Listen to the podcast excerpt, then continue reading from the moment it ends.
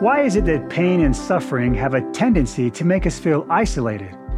How is it that loneliness can sometimes carry so much power over us? Jesus Christ, the captain of our salvation, has descended below all and has done what he has done. And because of that, none of us has to ever be alone again.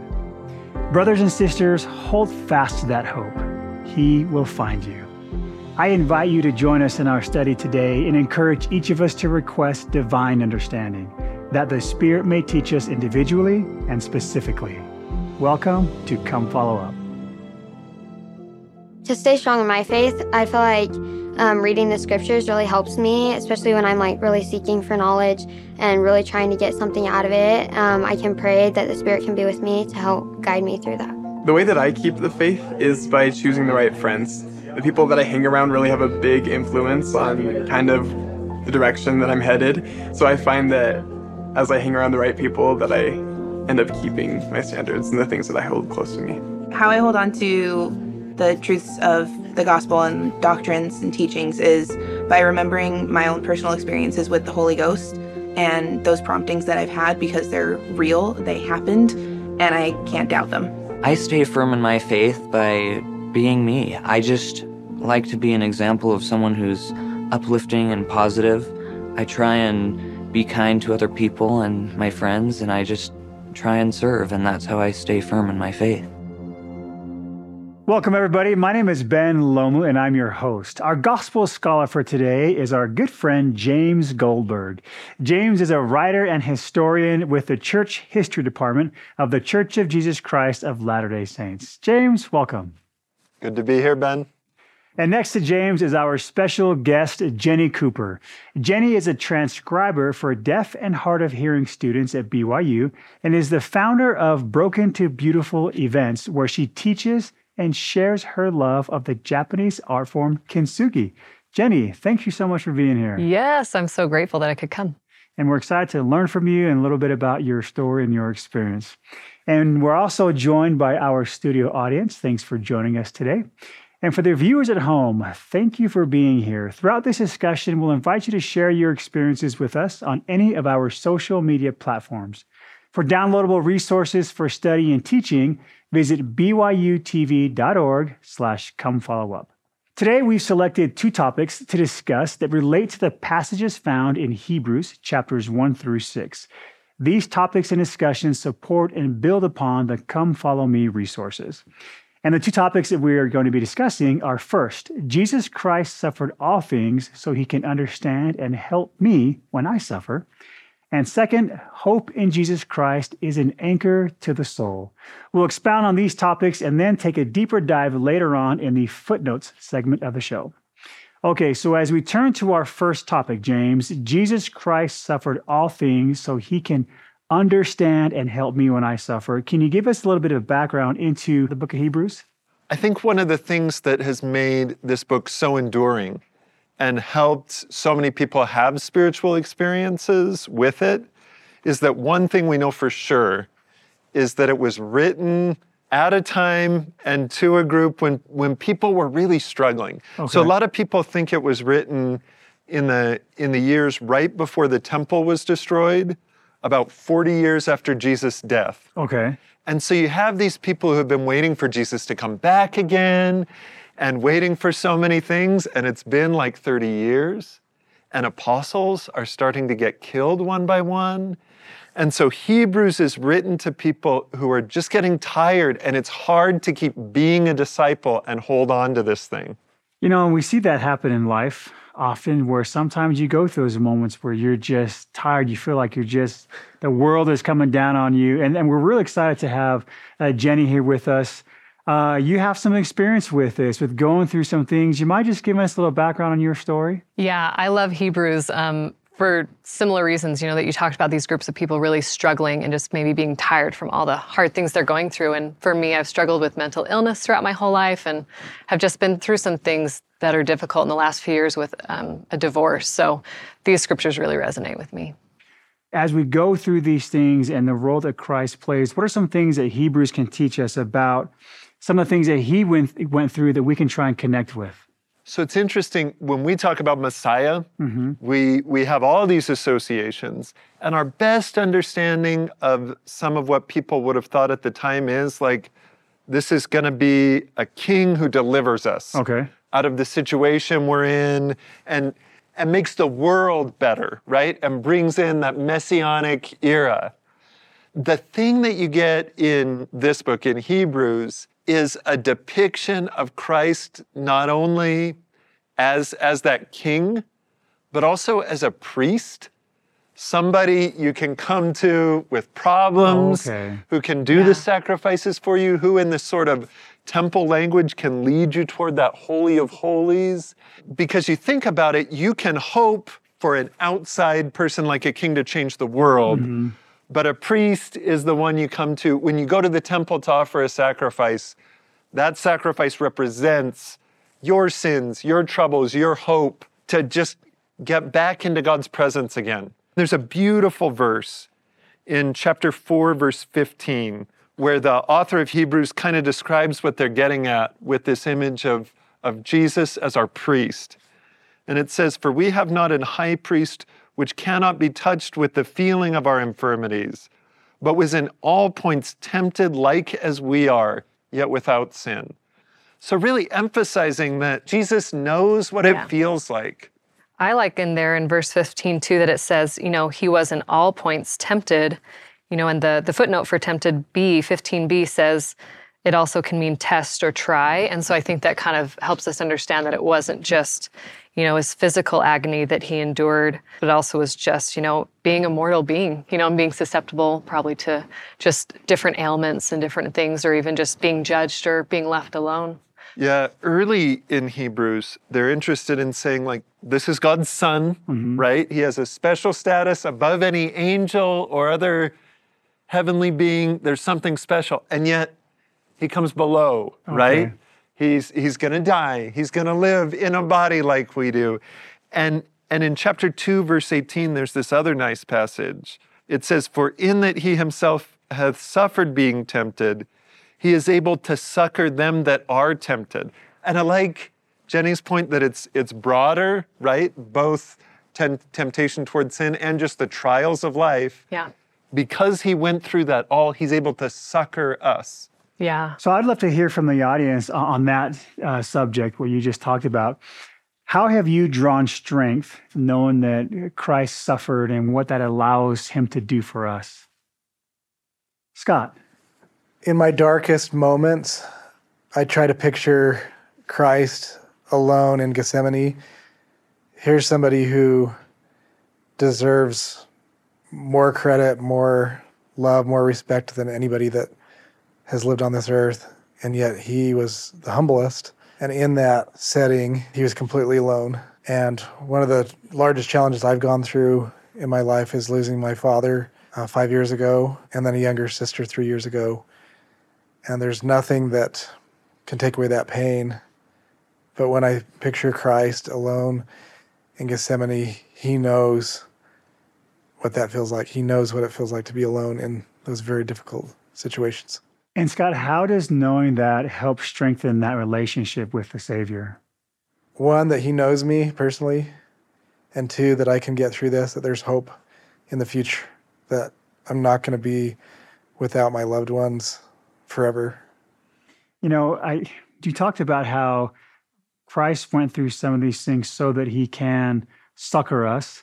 And and I see as Scott is talking, there is that level of comfort. Can can you talk to us a little bit about the word succor and what we can learn about him through that? I know I looked up the definition and I think there's a few and they're all about like someone running to you, you know, to to give you relief in a time of need. And I I love that. I like to think about that visually what that would look like. Like if someone's going to run to you, that means they're aware of you and they care about you. Yeah, a lot of times the, the Greek word there was like in battle if you really need help, kind of an SOS. Okay. Right?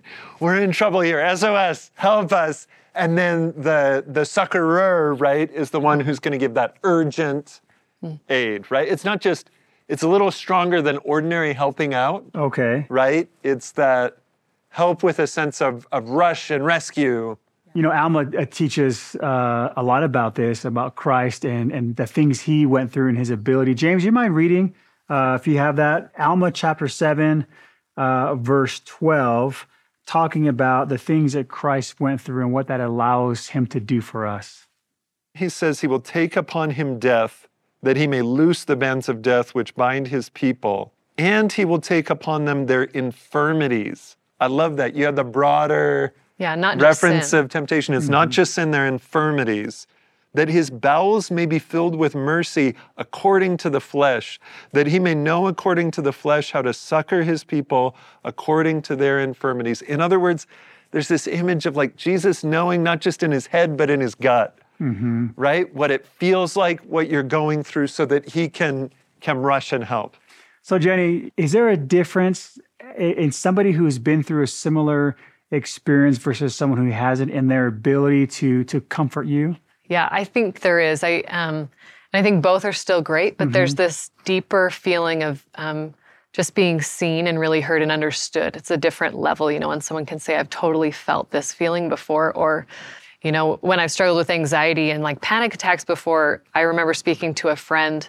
Um, and I tried to speak to other people about it, and they were they were just trying to be calming and comforting, like you'll be fine, it'll be okay. But she was able to tell me from her own experience with anxiety, I've had this happen. Sometimes it can be days, but I can promise you this is not what you will feel like forever. And just having someone like truly be able to promise that because they know felt very different um, and just a little bit more comforting. And I felt a little more hope from that. And I would imagine talking to somebody else who had experienced a divorce was a lot different before and after your own Yeah. experience with it. Yeah, and that is such a a big experience, I think, you know, that not everyone can relate to. And so when I did find other women who have been through that, it was I, I feel like I'm doing it even now. It's like you can take this deep breath, you know, and just let out this weight, knowing that you're sitting there with someone, talking with someone that gets it, you know? It's very different. So now we bring that back to Christ. And uh, James, how important is it to know and understand that whatever it is we go through, that we can turn to Christ? Well, I think it is that. He, he gets it, he feels it, he understands that, and he's going to give you time. And actually, it's kind of funny in Hebrews because you get this sense sometimes that the writer is a little exasperated with people like, guys, you've got this great salvation. Don't give up now. Don't quit. Um, and then and then alternating between the writer voice going, "Don't quit," and the Jesus voice going, the, "There's this priest there for you." You know, I want to watch this question and see how we can turn our experiences around to help others uh, going through difficult challenges. Hi, I'm Tammy from Queen Creek, Arizona, and I work with our incredible young adults. And my question is how can I help them to better understand and, more importantly, to feel of the mercy and grace that Jesus Christ has for each one of them? What are your thoughts on that, Jenny, on helping others feel and learn how to turn to Christ in their times of need? One simple thing that I think everyone can do to help people is just listen. Uh, it's funny because I think we all want to be listened to, but it's really hard sometimes to actually do that for other Right. people. but l- just listening to people and really validating them. You don't have to agree maybe with what they're saying, but to just say, oh, it, that would be so hard. Just kind of repeating back what they're saying, just so they know like they're being heard. Um, and I also think we actually can connect and empathize with people more than we might believe. Uh, we might not go through the exact same things, but if you can think of some underlying emotions or feelings, you probably can connect with those. So feeling, you know, a loss or feeling really doubtful or scared, um, or like life is out of your control and you're not sure how you're going to get through the next day. I think everyone could probably relate to those feelings. So you might actually be able to connect with people more than than it might seem at first, just hearing about their experience. Yeah, and I think to Tammy's question, so sometimes we rush and we want to tell people right away, right? Mm-hmm. There's grace and mercy. Jesus can fix it. But first we need to take a second with the it. Okay. What's Yeah. the it needing to be fixed? And that's where this this listening and those things come in because as Christ's disciples, we can emulate him, right? And we can try to understand. And that understanding alone isn't everything, but it's sure an important step. So I think the first thing we need to do is just give that space to make sure people know that they got their distress call out. And then we can do the thing where we say, no matter how crazy it is, no matter how hard it is, it's okay. Mm-hmm. We can fix this, right? At the at the time though, we need to just Yeah. have permission to talk. You know, there are things that we all experience, but the underlying common denominator through it all is Jesus Christ and his not only his ability, but his willingness to to comfort us. We have a wonderful quote by Linda Reeves that speaks about this, and she says, Whatever sin or weakness or pain or struggle or trial you are going through, he knows and understands those very moments. He loves you and he will carry you through those moments. He has paid the price that he might know how to succor you. Cast your burdens on him. What a wonderful reminder that we can always turn to him. Thank you so much, both of you, for your comments on this first part of our show. And for the audience, again, thank you for uh, participating. And for you at home, find us on Facebook by searching for Come Follow Me TV and share with us your thoughts on how we can find comfort through Jesus Christ. Hope is absolutely essential. I've definitely needed it to see me through hard times because I found that when we're at our lowest, if we have hope, it doesn't matter what we're going through because we are going to make it out in the end. For me, hope is not giving up in um, in the moment when things are hard and allowing Heavenly Father and, and Jesus Christ to uh, push you towards the future that you may not be sure about. But having that trust to them is hope to me. For me, how I've built my hope in Christ uh, really comes down to my experiences on my mission because I had to rely on Him the entire time.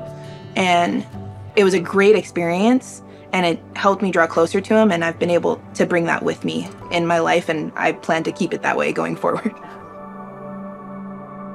The second topic we're going to discuss today is hope in Jesus Christ is an anchor to the soul. James, you mind giving us a little bit of uh, context behind this topic and where it fits in within these chapters? Yeah, absolutely.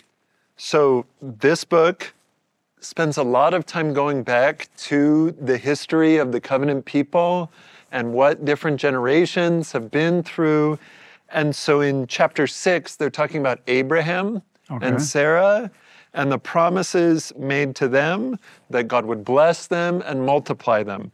And then to close out the chapter, um, starting at verse 18, it says that by two immutable things, those blessings, in which it was impossible for God to lie, we might have a strong consolation, who have fled for refuge to lay hold upon the hope set before us. So for Abraham and Sarah, they didn't have the kids, but they, they knew and trusted they were coming. Okay. And we live in this world where we want a safe place, we want a refuge, and this is a hope set before us. And then it says about Jesus, which hope we have as an anchor of the soul, both sure and steadfast, which entereth into that within the veil, whither the forerunner is for us entered, even Jesus made an high priest forever after the order of Melchizedek. And this veil part is beautiful because the, the image is the temple, and there was a veil between the rest of the courts where they'd offer the sacrifices and the Holy of Holies. And so Jesus is this priest who went before you into the Holy of Holies, into God's presence, and is ready to bring you now. He's going to anchor you to this hope that then drives you forward on your journey.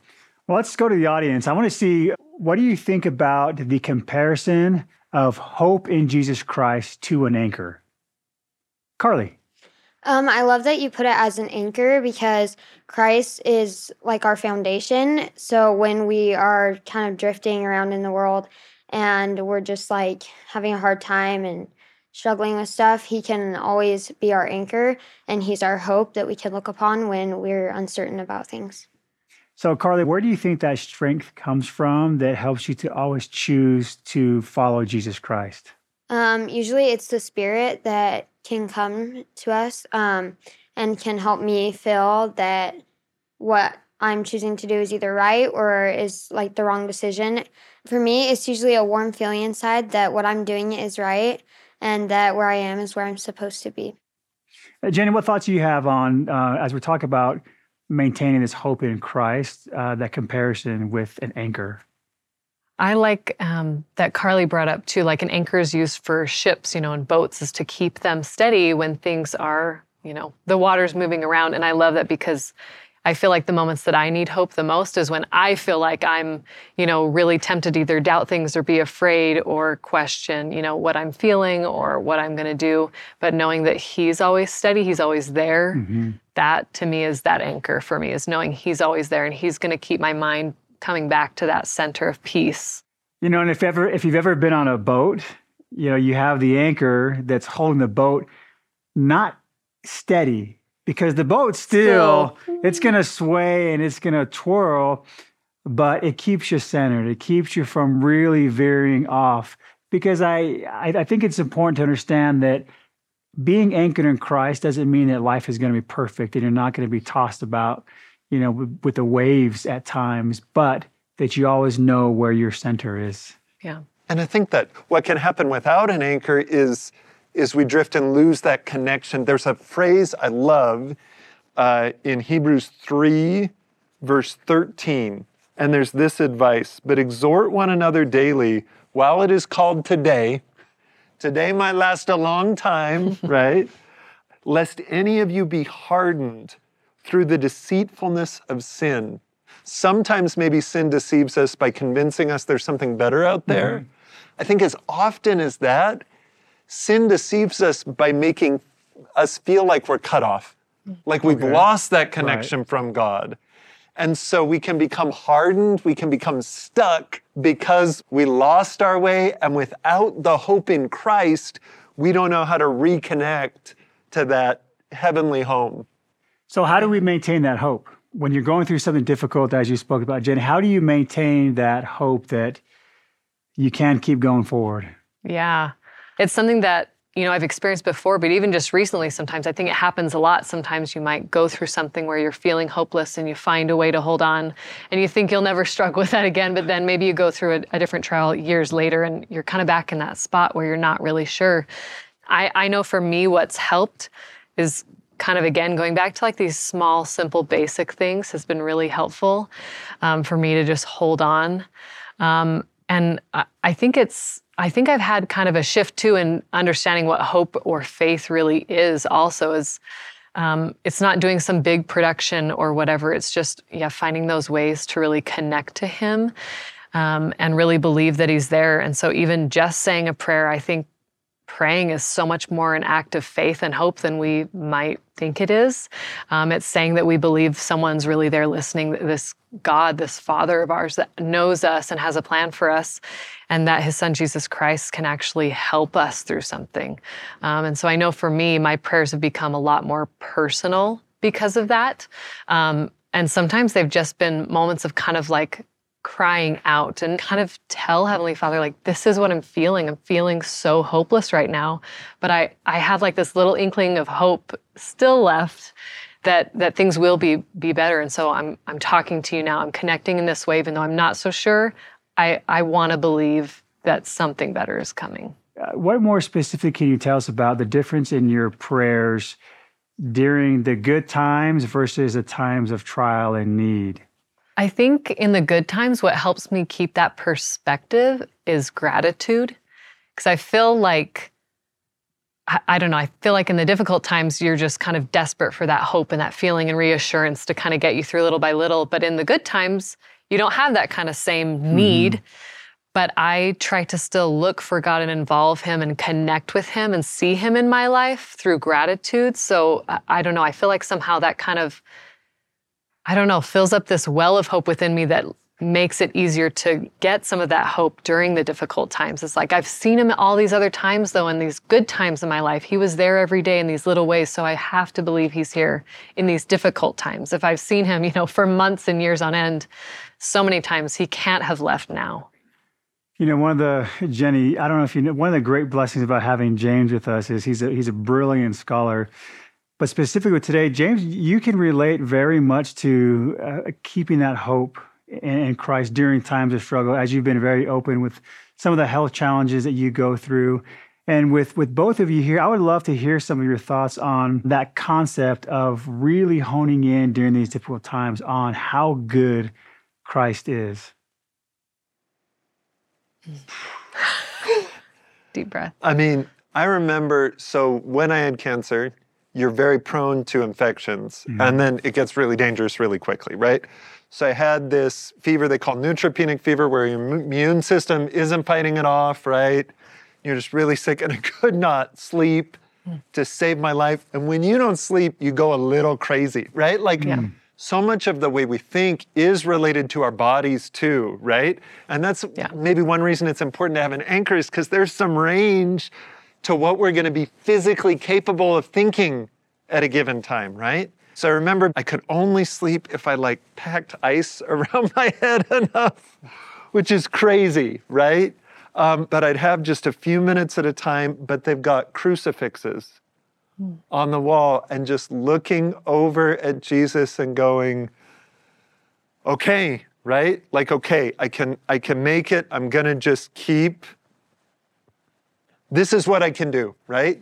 What I can do right now is try to sleep. I remember around that same time too, feeling like I can't read anything, like I'm too out of it. So I'm just gonna remember. What do I remember from scriptures? Let me tell myself the story. And that was my scripture study. So I think, yeah. I'm a believer in that you do what you can do. And then Jesus as our as our priest, right? Steps in and helps carry us and do the rest to get us back toward toward that presence, toward that temple healing.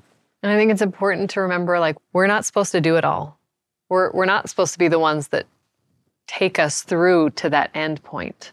You know, we we need to lean on him and we're supposed to. That's what he's there for. So I love this quote by President James E. Faust, where he says, Everybody in this life has their challenges and difficulties. That is part of our mortal test.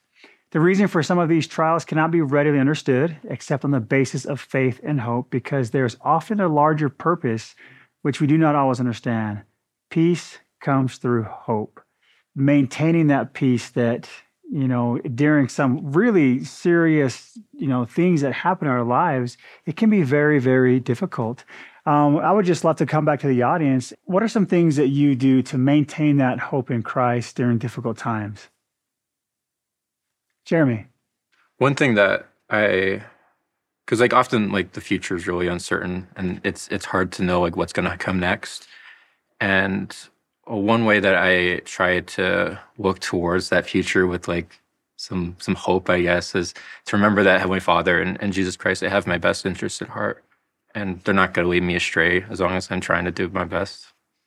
Hey, Jeremy, can you talk to us a little bit about how you know that? A lot of it is like making sure I have that connection with Him and um, making sure that I like that I kind of know where I want my future to be as well. And so, like, reading my patriarchal blessing helps a lot with that. Okay, so we're going to play with this little analogy with the anchor for a second, okay? So I'm going to pretend that you're on the boat, Christ is the anchor. What would you say is that chain that's connecting the boat to the anchor? Uh, I would say that um, my I don't want to say it's just my effort because it's also like his willingness to to reach out to me and and my willingness to accept that. Um, I think that's a big thing is like just not so much just our like our our works, but also our willingness to accept the power of of Christ into our lives. Like it, it could be so easy to forget about that chain during those times. So I yeah, I think that's probably the most important. Because like if not, you're in that pride cycle that you see in the Book of Mormon.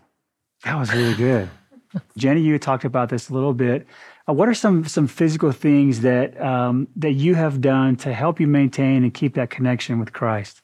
Yeah, I can think of a few, um, but something I'm I'm thinking about right now is the kintsugi that I've done. Kintsugi is this Japanese art form that symbolizes healing, um, and usually, you know, if we break something, like if a bowl was broken, Mhm. you'd probably just want to get a new one or have it, you know, repaired so it looks flawless again. But kintsugi kind of embraces and enhances those breaking points by highlighting them with gold lacquer or glue as it's put back together. And I love that because you might have gone through something that's really difficult, whether it was because of you know, just the trials of mortality, your own choices or the choices of others. And you might be tempted to want to just forget about them um, and appear flawless to other people, or, or I don't know, get back to a place where you never knew that kind of pain before. But the kintsugi to me is like highlighting those places that Christ has come into your life. It's a way to say, you, you, you know, He can come in and heal you. You have these broken parts, and that's actually where He can enter into your life. And you don't want to hide that. Uh, I think without Christ, you do. You, you feel the shame, or you just feel embarrassment, or mm-hmm. regret, or remorse. But when you let Christ in, it's actually this joyful, beautiful thing to show people you know, that He has been a part of my life. He has been here. And this pottery completely just shows that off. Thank you, Jenny, for your comment. I really do think that seeing something like this gives us hope because we all have flaws and we all need Jesus Christ to help us, you know, in whatever difficult time or trial that we we go through. And James, thanks again for always being willing to share of your your story and your experience with us. And for the audience, thank you so much for, for being, being here with us and for sharing with your spirit and your testimonies with us as well. And for those at home, we still have much to cover from the book of Hebrews. Stick with us for footnotes, where we'll examine these scriptures and topics a little further with James and Jenny. The Spirit communicates with me just through this sensation of like a warm embrace. It's like um, sometimes I'm I feel like I'm alone or I feel like I'm going through something really hard. But when I feel the spirit, it's just like this overwhelming feeling that I'm where I need to be and that I'm loved. I feel it every day when I'm just living life normally. I feel it when I'm working, when I'm playing, um, when I'm doing school. It's just a constant reminder of who I am, and it helps me to accomplish everything that I need to do. I think the biggest way that the Spirit speaks to me is that I feel this warm feeling in my in my heart, and I may not always know what to do before, but it always confirms to me that like the step that I took is the right step. Welcome to Come Follow Up Footnotes. We've dismissed our studio audience and are looking forward to building upon our previous discussions about Hebrews 1 through 6 with James and Jenny. Okay, now I'm getting a little nervous here, James. I'm sitting here and I see you with a hammer. What did you bring us this time? I brought nothing. this is Jenny's art. And and it's got some spiritual lessons in it. So so yes. we're gonna learn from Jenny. Okay, okay. So this is an example of kintsugi right here. This is one that I have made. For me, this is really symbolic about healing after moments where you feel broken. So we're gonna let James break one of these bowls, kind of like I've had these women do in these classes I've had before. So over here we have a whole bowl. It's it's great. That's how it looks flawless. And I think sometimes that's how we feel in life, mm-hmm. you know, before we've gone through something difficult. Um, and in here, again, another bowl that's perfect, flawless. It's it's whole, but this is the one James is going to break. Okay. Uh, we'll get to see maybe some symbolism even in this process of the breaking. Um, the bowl is going to be flipped upside down, um, and James will cover it even with this towel, which you could see it as sometimes you feel like you're kind of covered in darkness, you know, like you can't really see anything else but your troubles and what's going on. And then the breaking comes. And so before we break it, yeah. I'm, I'm a little caught up on this covering thing. No, I'm yes. not nervous, I promise. Yeah, yeah. yeah. Can we talk about that for a yes. second? Yeah. Because you said something how you cover the bowl and sometimes you feel like you're in darkness. But yeah. as we've talked about, there are a lot of things that this covering could represent. For example, right. uh, one thing I thought of is sometimes we feel safe and protected, and that nothing's going to go wrong. Right. I, you know, you know everything's I mean? going great. Everything's going great. Yeah. I'm just happy and cozy under my little blanket, and all of a sudden, life happens, yeah. and you, and you get shattered. Uh, can you think of any other uh, while we have it here before we smash it? uh, what other representations can we use with this covering? There's lots of times where life does feel thick around you. Mm-hmm. Um, so it's interesting that either can happen. I, I had a friend who used to say, he was a blacksmith, and he said, if ever I feel like I'm just glowing, I'm on fire, I start to watch out. Where's the hammer? What's God gonna make me, right?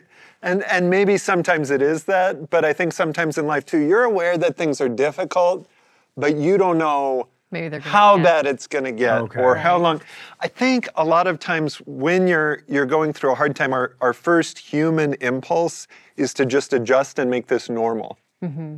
And to see how we can do just living, yep, this is my maybe life. almost this is ignore it. it. Like, okay, Yep. everything's fine still. And I would say sometimes it's been really hard for the women in these groups to break the bowl. You know, hmm. like some of them have actually had emotional reactions, you know, like, I don't want to. So, Okay. We ready? Okay.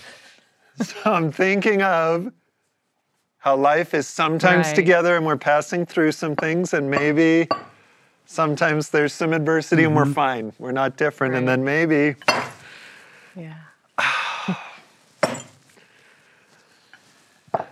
see what we got. And it does, you know, there's times where you just kind of know in the moment you're not the same, No. yeah. right? And that even when this is over, you're not gonna feel the same. How do people feel when they open this towel back up and look at it?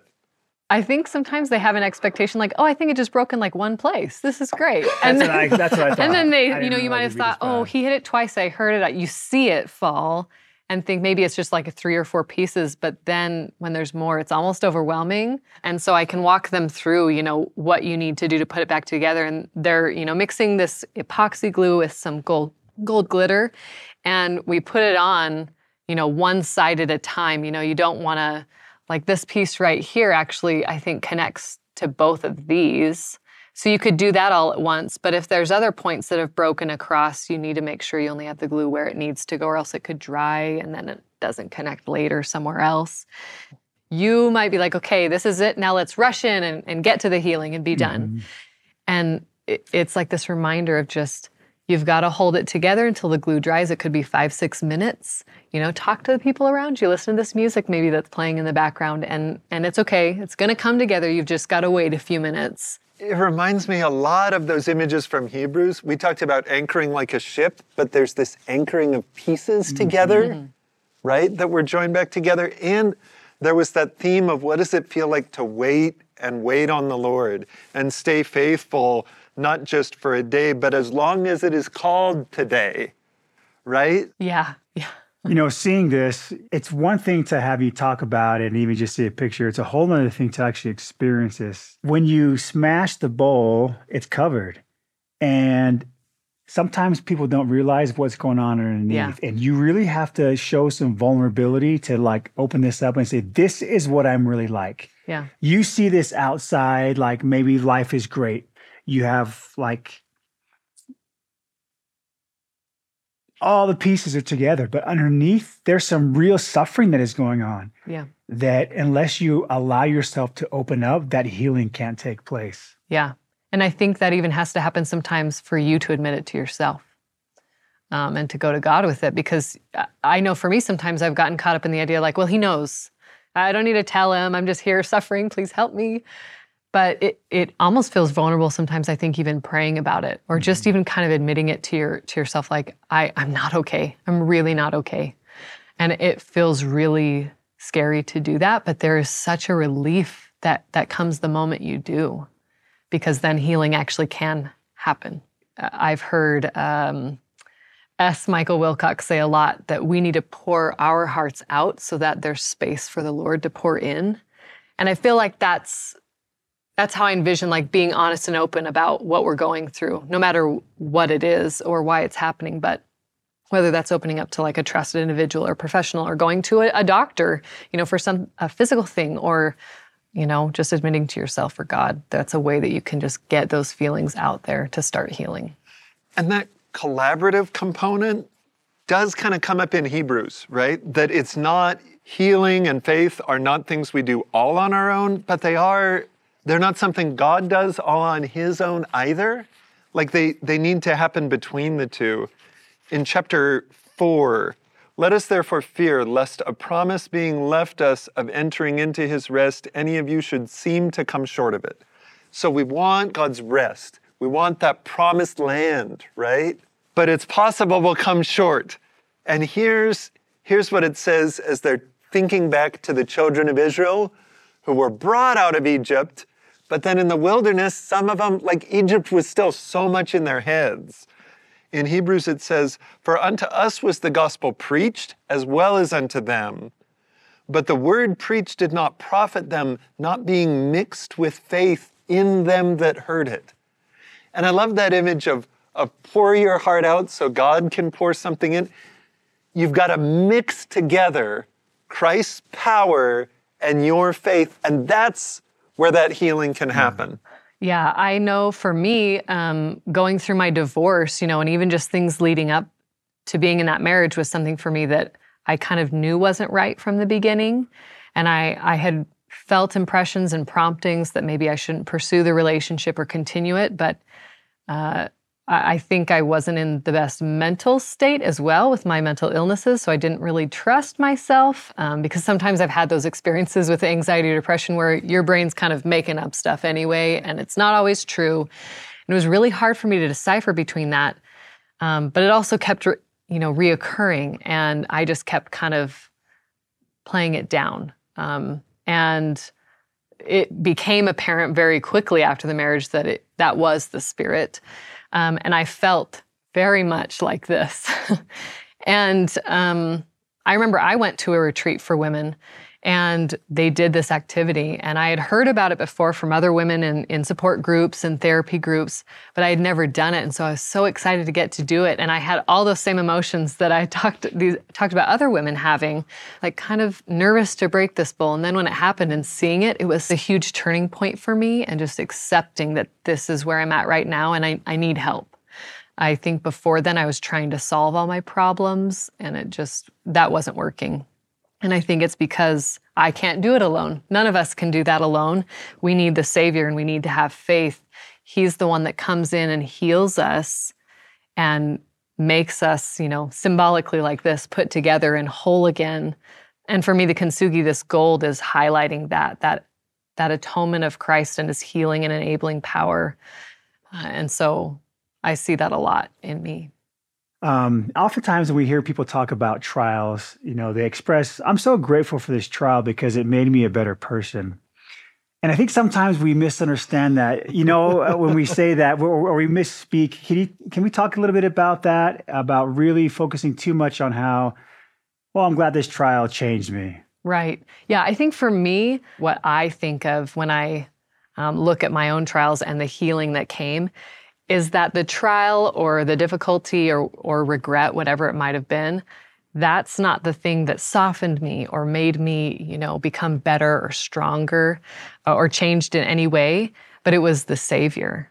Because time uh, or a trial can't really do anything for you on its own. You know, James smashed this bowl. This is representative of a trial. It, it's not doing anything to bring it to this state of wholeness and change. Someone else has to come in and pick up these pieces. And it's a slow process that happens little by little and, you know, over periods of time. And so for me, I love to think about how it's not the trials that change us, it's Christ. I think Jesus can meet us in a lot of different life experiences and it's all material that he can use, right? Yes. But yeah, the trial on its own, if we don't mix it with the faith the way Hebrews told us to, then you can end up you're just in that difficult thing. And then we have the other scripture we'd alluded to of Hebrews 3:13 where it says, "Lest any of you be hardened through the deceitfulness of sin," right? We can be hardened by trials, right? We can be deceived by the ways we're broken and feel like this is just it. This is who I am now, mm-hmm. right. right? Okay. Um, or this is who I'm supposed to be and I can't ever get back there, right? There's all kinds of, of problems. But yeah, it's that, it's that separate step to get through. It's beautiful. So, James, one of the things that we talked about earlier we know about Paul and his mission and his goal to bring people to, to Jesus Christ. And then we have the book of Hebrews. It's kind of thrown in here. There are a lot of themes of Christ. And so sometimes we assume that, well, Paul was the, the author of this book. Uh, to kind of go back to what we hinted to earlier, uh, do you mind kind of talking yeah, to us a little bit yeah. about the setup of the book of Hebrews? Okay. So the Bible, the texts are older. This is true not just of Hebrews, but of everything. The names are much younger, mm. right? Nobody, if it's a letter, we don't have the envelope and the date on the top and signed at the bottom, right? so we ended up with the text, and later generations, sometimes a couple generations later, they tried to go, What is this? Okay. So for this particular book, in the King James translation, it's not true of all translations, it's called the Epistle of Paul the Apostle to the Hebrews. Every piece of that might be misleading, okay. right? Because the epistle, it's an open question is this really a letter? Most of Paul's letters say, I'm talking to this branch. Okay. And this is from Paul, and say hi to this person, and how's this person doing? And oh, I forgot to mention this other thing, right? Hebrews is more like an, an essay or a sermon where it's developing this one theme. So it may or may not be an epistle. It's also called to the Hebrews probably because it reviews the history of the children of Israel and kind of connects that to Christ. And a few generations after the time it was written, that might have felt like, oh, yes, some members of the church were Jewish and they're from Jewish families, and lots of us are not. In Paul's generation, every branch of the church has a lot of Jewish converts. That's how they started. And then there might be people where the family was mixed and there was maybe a Jewish wife and a Gentile husband, or some people who were just Gentiles but who admired Judaism and came and heard. So there wouldn't have been like a separate place where the Jewish Christians were Okay. independent of Gentile Christians, right? So that might give you the wrong image of what the early church looked like. Okay. And then that last part of Paul the Apostle. Now, it's definitely consistent with Paul's theology and teachings. So most scholars think whoever wrote this would have been someone close to Paul. Okay. There's a couple reasons to wonder whether it was Paul who wrote it. And that's something religious people have been wondering for early church fathers. Martin Luther didn't think it was Paul. Hmm. This is not a new question. Number one, Paul studied as a rabbi, and it feels like, at least for his religious thinking, Hebrew just felt normal to him, right? That's how he would have studied. And his Greek is like a lot of immigrants can probably relate. Like you can speak a language, but you're still kind of working your way through. Missionaries mm-hmm. are used to, I can make myself understood, but I got to kind of translate from my, if you're Paul, my, my rabbi school brain into the, the common Greek that's spoken in the Roman Empire. And his letters show that. Okay. This book has some of the most beautiful Greek in the Bible. Okay. It has tons of words that don't show up anywhere else because it's a much hmm. bigger, different vocabulary. So if Paul wrote it, somebody wrote it with him. And somebody who then, in writing style, also reined in his differences, etc. So that's that's one thing, is just the writing style. Now, beyond that, Paul usually says I. In Hebrews, we have a little bit of I late, but mostly there's these we sections. Hmm. And then within one of the we sections, it says, the gospel of Christ, which we were taught. Paul is consistently clear in his letters that the one who taught him the gospel was Jesus when, when Paul was traveling up on the road to Damascus. So the fact that Hebrews doesn't make that claim is another reason. Anyway, lots of reasons. Now, do we know who wrote Hebrews? No. People have wondered, and I think sometimes we need to be comfortable not knowing mm-hmm. and feel okay about wondering in productive ways. Another theory there's a couple named Priscilla and Aquila who come up like six different times in the New Testament. They were tent makers like Paul, mm-hmm. good friends, well known missionaries. And some people, because of the we's, have wondered did this couple write the letter?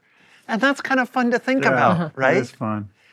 One other thing I'd like to wonder about we don't know the exact timing, but we know it's at a hard time when some people are ready to give up. And I have wondered if this is a book written after Paul dies, when all of his friends and all the converts he meant so much to are going, How do we go on?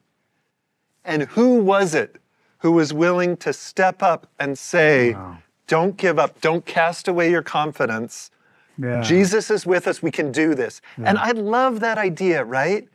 That that any of us at any time could be that disciple who who lose a leader we love and and step up and fill in and call people to faith. And interesting how it's not pointing you to Paul, it's pointing you to Christ. Yeah. Yeah, yeah, yeah. And it's not just scripture because Paul wrote it, right? It's scripture because it testifies of Christ and his spirit's there. And we can meet that power in these pages. And so that's why it doesn't bother me to wonder, yeah, was, was this Paul? Was this somebody else? Well, it's Jesus, right? yeah. It's Jesus working through his disciples. Jenny, what do you think? I, I love that thought. And granted, we don't know, like you've been saying, it could be anything, but I do love that thought of these people were in this time of trial and hardship. More was coming, but someone there was still hoping and wanting to instill that hope in other people. So, throughout the book of Hebrews, there are a few different um, comparisons. One of them we talked about Christ as the anchor, the author, and, and the priest. I was wondering if we could kind of touch on those things, and especially you being an author, having this comparison. What are we? What are some other insights we gain from these comparisons to these three different things? It's really comparable to the lessons we got out of this art project, right? That if your story began here and this is here, then you can go, I've strayed, right? Mm-hmm. But if if you let Christ be the author, then there's another end to get to, right? Sometimes in the in the New Testament you'll have author paired with finisher, the author and mm. finisher of our faith, right? Because he launches the story and he's going to complete it. And I like Um, that too, uh, because I felt like in times in my life when I've gone through something really difficult and I feel like this is it, like my life is just meant for pain or sorrow or struggle or whatever it might be. But remembering, like, no, the Savior doesn't allow these things to happen to us just to leave us as we are.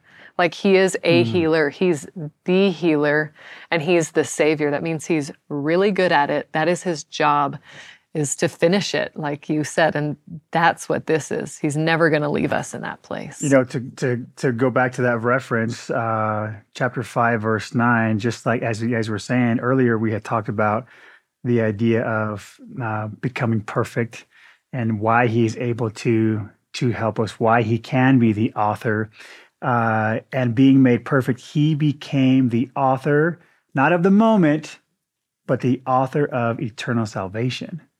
He knows where we are going, where he is leading us. And when we're here, we're not going to feel like here, right? And that's natural. That's part of the story, right? You're allowed to live in this chapter and go, this is really hard right now.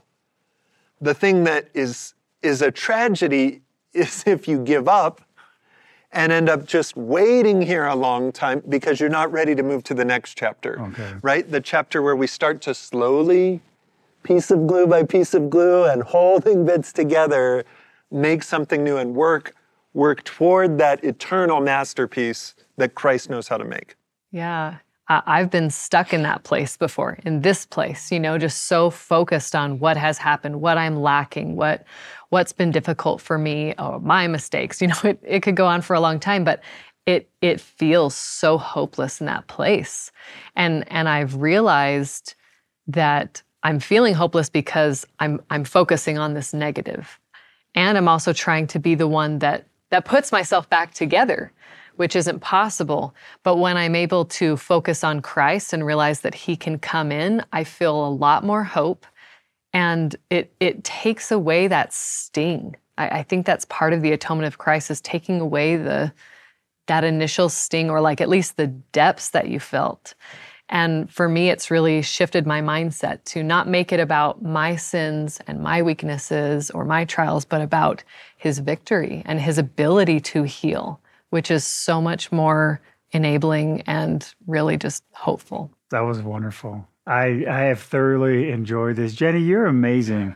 I I have learned so much from this and I felt like just rejuvenated in in my own abilities to to turn to Christ in, in, those times of need and to really look to him. And James as always, you're so great at just uh, contributing and and letting us learn from from all the hard work you've put into your years of study of the scriptures. And so thank you both so much for what you've added to this episode today. And for those watching at home, thank you so much for joining us in this discussion from Hebrews chapters 1 through 6. I encourage you to record and act upon any impressions that you've received. For study and teaching material, visit byutv.org slash come follow up. Next week, we're studying priesthood, ordinances, and more in Hebrews chapters 7 through 13. Come Follow Up is a production of BYU Broadcasting.